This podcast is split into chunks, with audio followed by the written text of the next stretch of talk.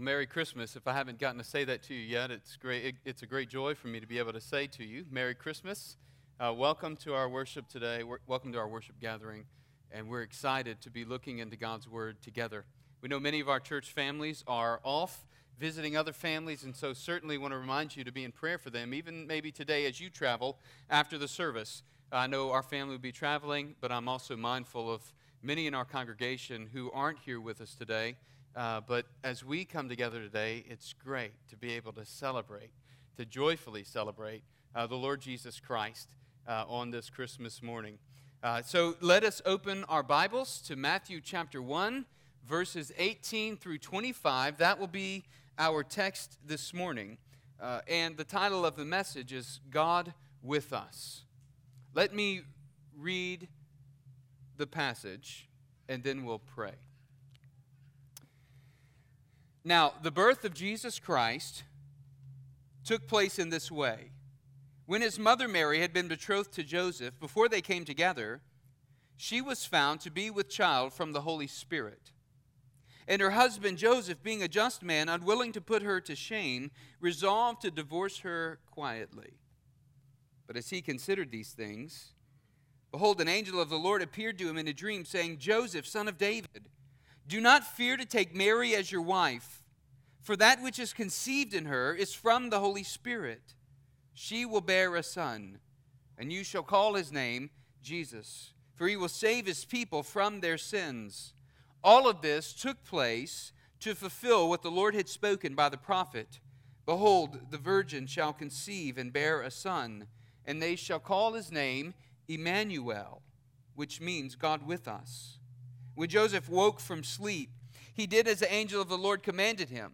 He took his wife, but knew her not until she had given birth to a son, and he called his name Jesus. Let us pray. Father, we thank you for your holy word.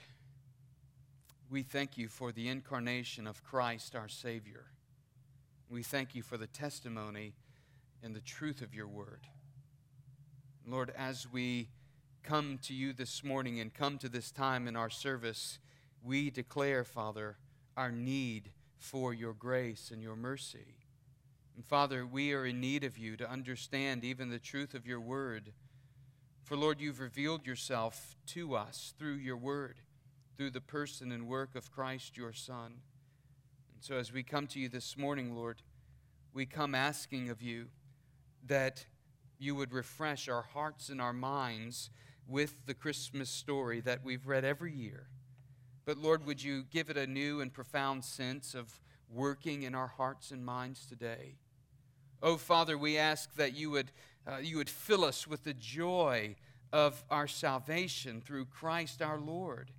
And oh God, we pray this morning that you would help us to rejoice and lead us by your Holy Spirit to rejoice in the wonderful hope and truth of the gospel, of this great mystery that you became man, you were born into this world, and that you lived a sinless life that you might bring about our redemption.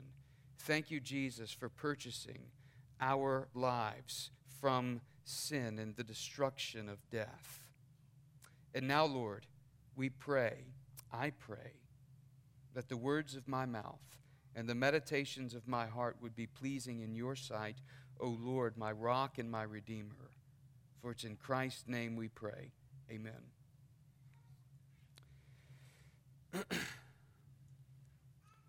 a woman was doing her last minute Christmas shopping at a crowded mall. And as she was approaching the elevator, she was reflecting on how tired she was. She was tired of fighting the crowd. She was tired of standing in line. She was tired of carrying. Her arms were literally, physically tired of carrying all of the different gifts that she had. She was tired of walking down long aisles and finding no gifts that she was looking for. All of them had been sold out. And so, as she's approaching the elevator, her arms full of bulky packages. The elevator door opens, and she looks to see the elevator is full of people as well. And the people in the elevator grudgingly push to the side and make room for the woman to step in. And as she steps in with all of her packages in her arms and the door closes, she says, kind of under her breath, but loud enough so people can hear whoever's responsible for this whole Christmas thing ought to be arrested, strung up, and shot.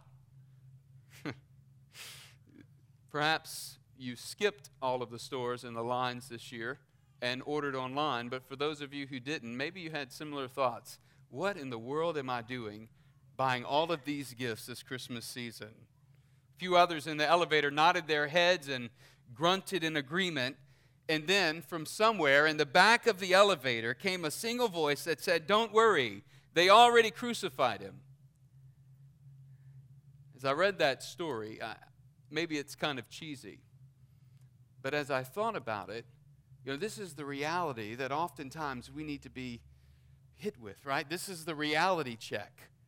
We get so, and, and maybe it's not so much that we would come out and blatantly say something like this woman said in the elevator. Whoever is responsible for this Christmas thing needs to be strung up and arrested and shot. But maybe, just maybe for us, we need a similar reality check that we don't forget. We don't forget the hope and the true focus of Christmas. Have you ever noticed the way children's stories often begin? A long, long time ago, in a land far, far away, right? And then the story goes on. If we were telling the children the Christmas story, we might begin similarly with this account. A long, long time ago, in a land far away, a great king was born. And then we would go on to describe how this great king was born in conditions that weren't so great. In, in fact, this is in part what Matthew, and what Matthew intends to communicate to us through Matthew, through his gospel story, through the whole of chapter 1. That King Jesus has been born the kingdom of heaven has come. Matthew chapter 3, John the Baptist comes in proclaiming, right, repent, for the kingdom of heaven is at hand. Matthew's account is different from Luke's account.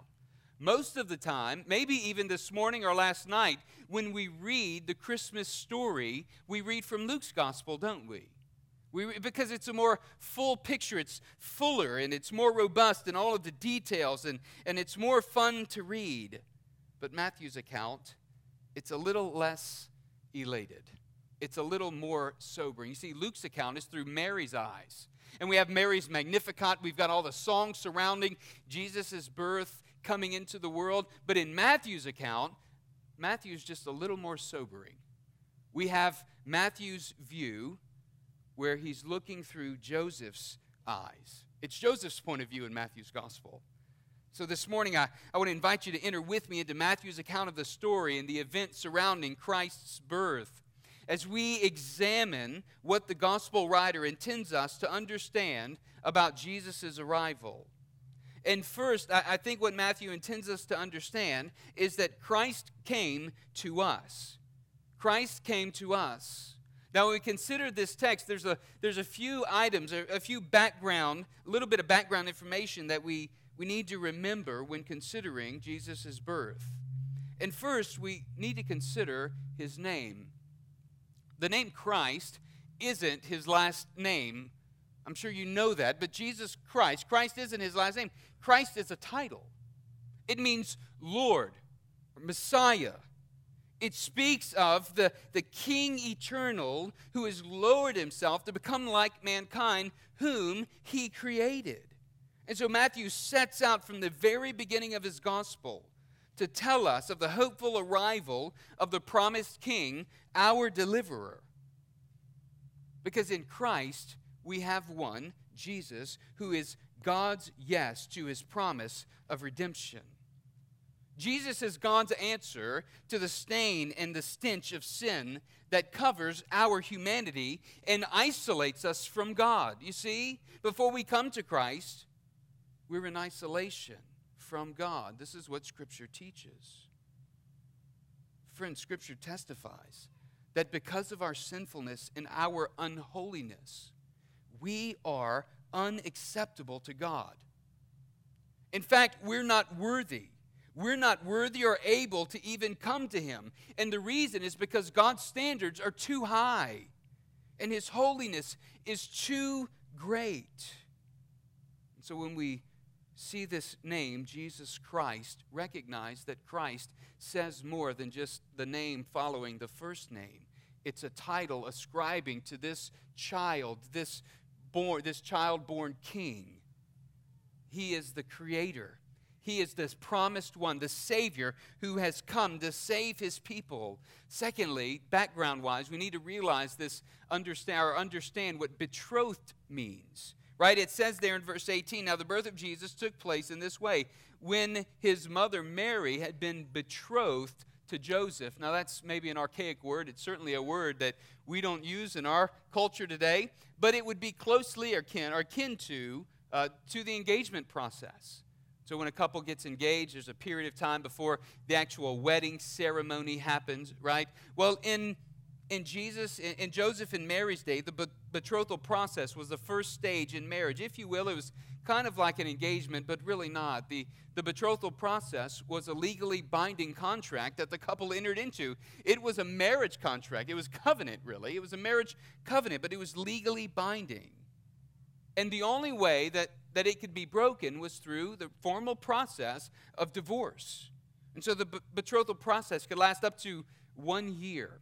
During that year, the husband and wife did not live together, share the same residence. She continued to live under her father's roof and he continued to live elsewhere. But on the wedding night, this all things led up to the wedding where the wedding ceremony would happen and then on the wedding night the two would become one. So Joseph and Mary were betrothed to one another. But Matthew's clear to tell us that Mary had been betrothed to Joseph before they came together. She was found to be pregnant. So Mary was pregnant before they came together. This word came together, it's referencing the consummation of marriage. Right? Verse 25 also confirms this. But he knew, speaking of Joseph, he knew her not until she had given birth to a son and called his name Jesus. So now Luke's account of this, remember, it's much different, right? We've got this, this Magnificat that Mary is singing. There's this jubilation. But here in Matthew's gospel, what we really see is Joseph is he's bothered by this. Verse 19 says her husband Joseph, being a just man and unwilling to put her to shame, resolved to divorce her quietly. This news shocked Joseph to his core. He could not believe that the woman he was betrothed to was pregnant. This was scandalous. How could she be unfaithful to their marriage? In his mind, he's thinking, This woman has shamed me. And there was no other explanation. So Joseph decides that he's going to divorce her quietly. Think if you're looking for proof that Joseph wasn't Jesus' biological father, perhaps consider why Joseph would want to divorce Mary. By all accounts and traditions, Joseph had guarded his righteousness, being a just man. And so, if you read and, and understand the customs of the day, there wasn't a way that Joseph and Mary would have been together. Joseph was one who feared God above even his own concerns. And so, when the angel appears to Joseph in verse 20, we see that Joseph believes and follows what the angel gives him instruction to do. And so Jesus' birth was supernatural. I think Matthew wants us to see this here in this text that his birth was supernatural. It was unique. The angelic confirmation in verses 18 and 20 comes and says that the child is from the Holy Spirit. And it's enough to change Joseph's mind.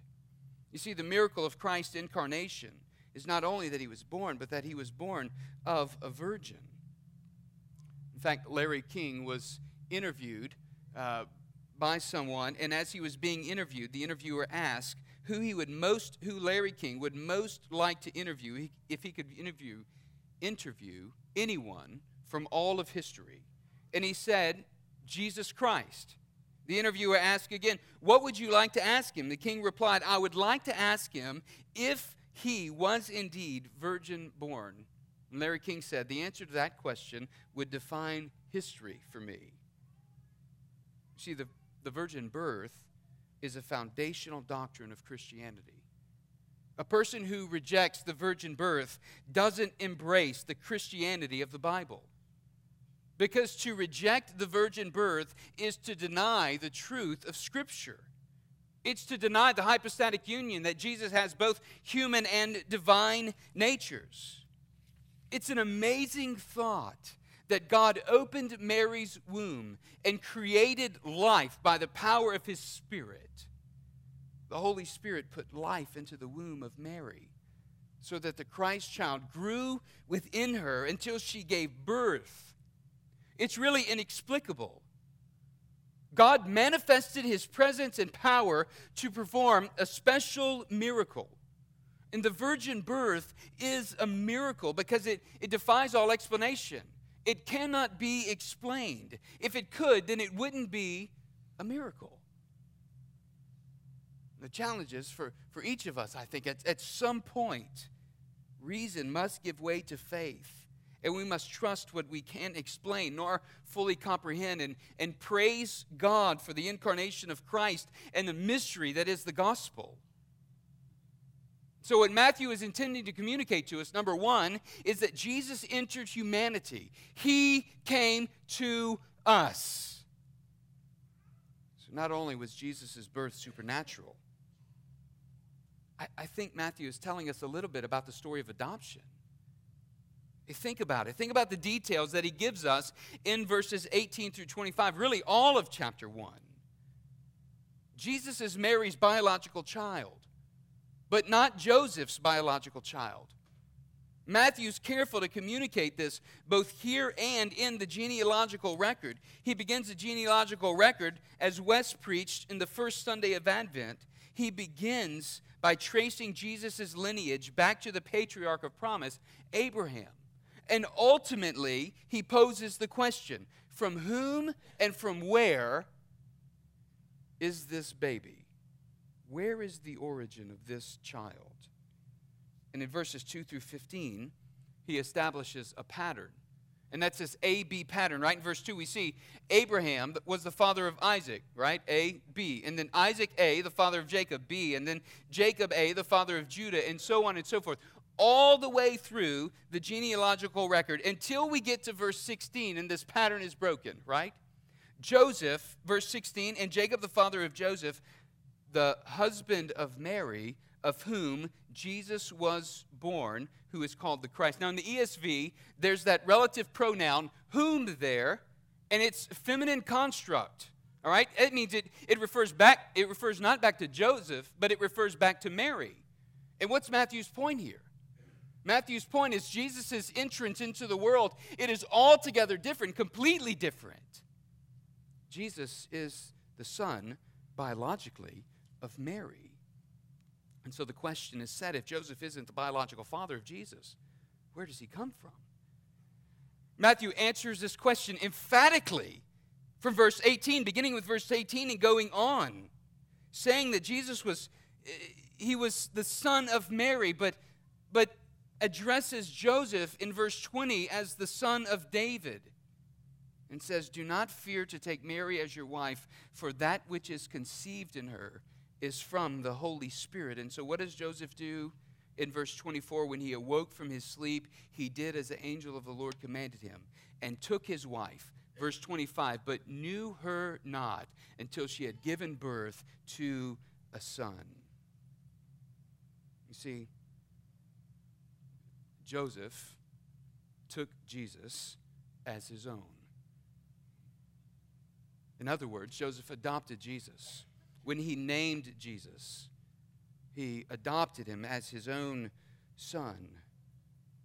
And because of that, Jesus inherited the kingly lineage because it was Joseph that was the son of David. So Jesus' earthly right to the kingly lineage came through adoption. I think this is a reverse picture of our adoption into the family of God.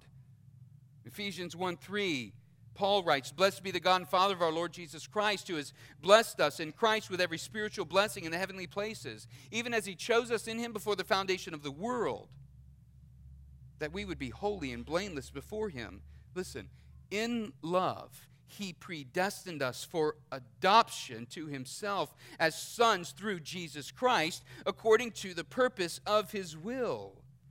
You see, Matthew wants us to see and to understand that Jesus came to us. God the Son entered our humanity to identify with us and to pay a sin debt that we couldn't pay, and, and, and so that we might gain the inheritance that we could never earn. Jesus came to us.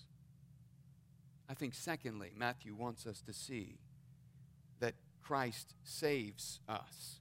We see this in verse 21. Look at what he says She will bear a son, and you shall call his name Jesus, for he will save his people from their sins. What does this mean? Call his name Jesus. Jesus is the Old Testament name of Joshua or Yeshua, which means Yahweh saves. Who was it that led the children of Israel, delivered them into the promised land? It was Joshua, right? Taking up the reins and the mantle of Moses, he leads God's people into the promised land.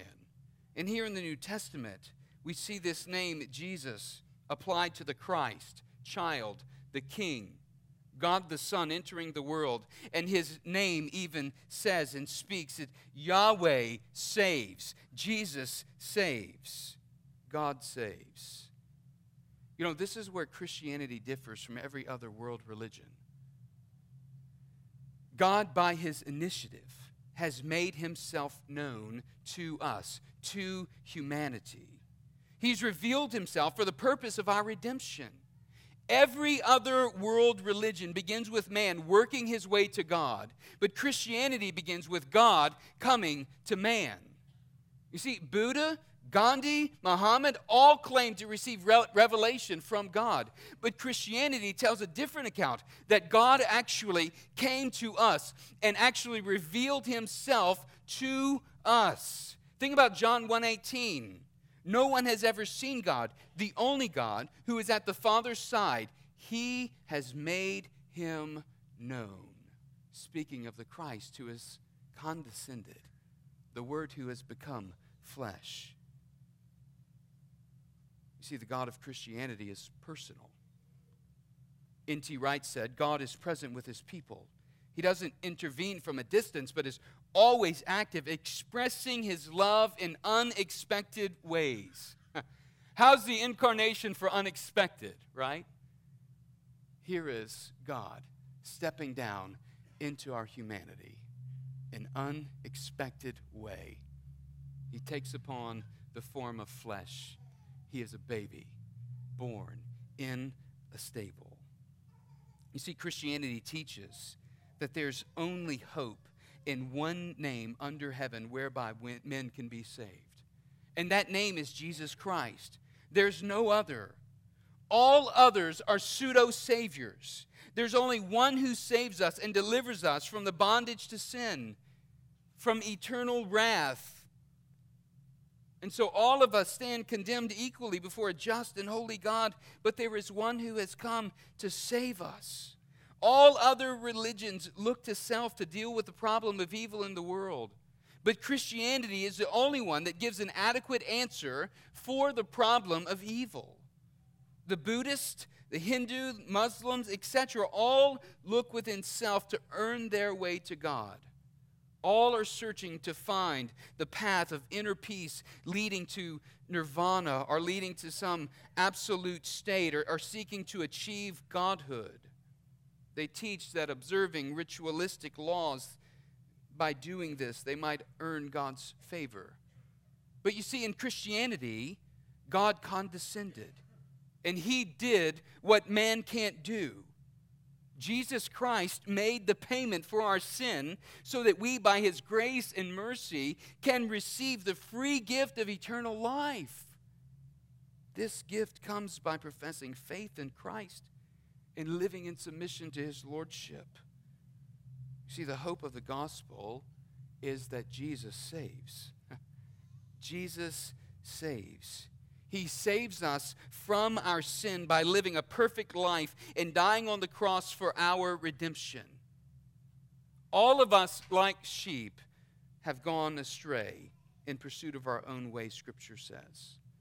But hear me out our way can't match God's way. The reality and promise in Christ is that we have a beginning and we will have no end. We've been created for a purpose, and that purpose chiefly is to be in relationship with God.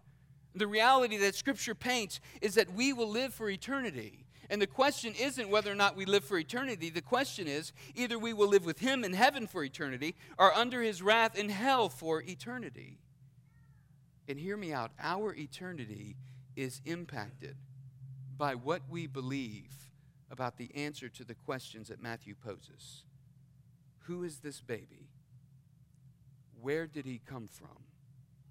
And how, how does he save?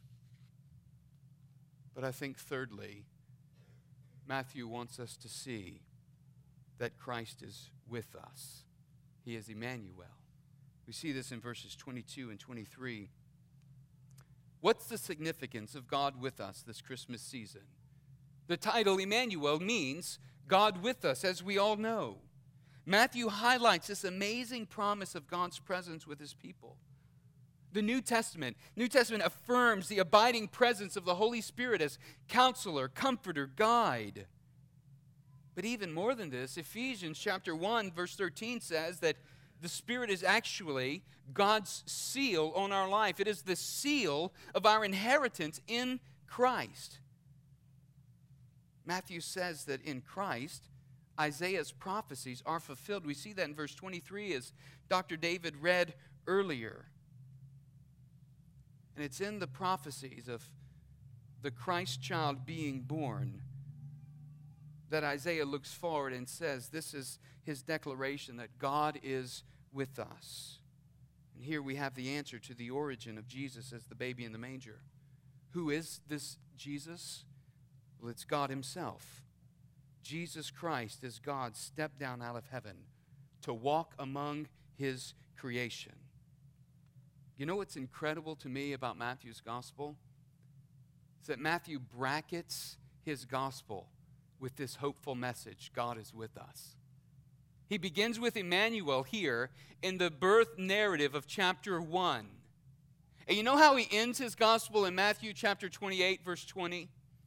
Jesus says to his disciples just before his ascension, I will be with you always, even to the end of the age.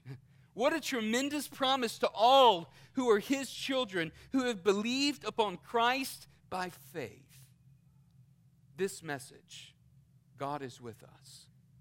It is a hopeful message. It is the message of Christmas that God, by His Spirit, dwells with us. We know that Christ is returning, but for now, this Advent, we celebrate that God, even here and now, this morning, is with us. Do you know this promise today? that God is with us, that He will never leave us, He won't forsake us? Is Christ the true meaning of Christmas for you? I want to challenge us this morning that if Christ is not the true meaning of Christmas for you, that He would become the true meaning and hope of Christmas for you. God is with us. And as we close our time together, I, want us to stand this morning after I pray and sing and celebrate this incredible promise and hope that God is with us. Let me pray. Father, we thank you for the wonderful truth, the amazing truth, really the incomprehensible truth of your word. Lord, that you would condescend to become like us, to identify with us, so that you would make a way for our redemption and reconciliation to you. Thank you, Father, for our salvation. Thank you, Lord, for the true hope and joy of Christmas that Christ, our Savior, has come. The King of all creation became like us. And Father, as we sing this morning, as we reflect upon your word and the hope of Christmas this Advent season, may you fill our hearts and our lives with joy that we might even be used by you as Joseph was used by you, and as Mary was used by you, to proclaim the hope and the truth of Christ at Christmas. For it's in Christ's name we pray. Amen. Would you stand?